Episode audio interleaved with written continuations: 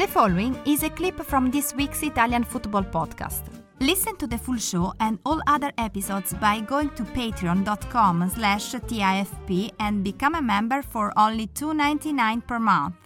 Spain awaits in the semi-final for the Azzurri. How are you feeling? What do you think?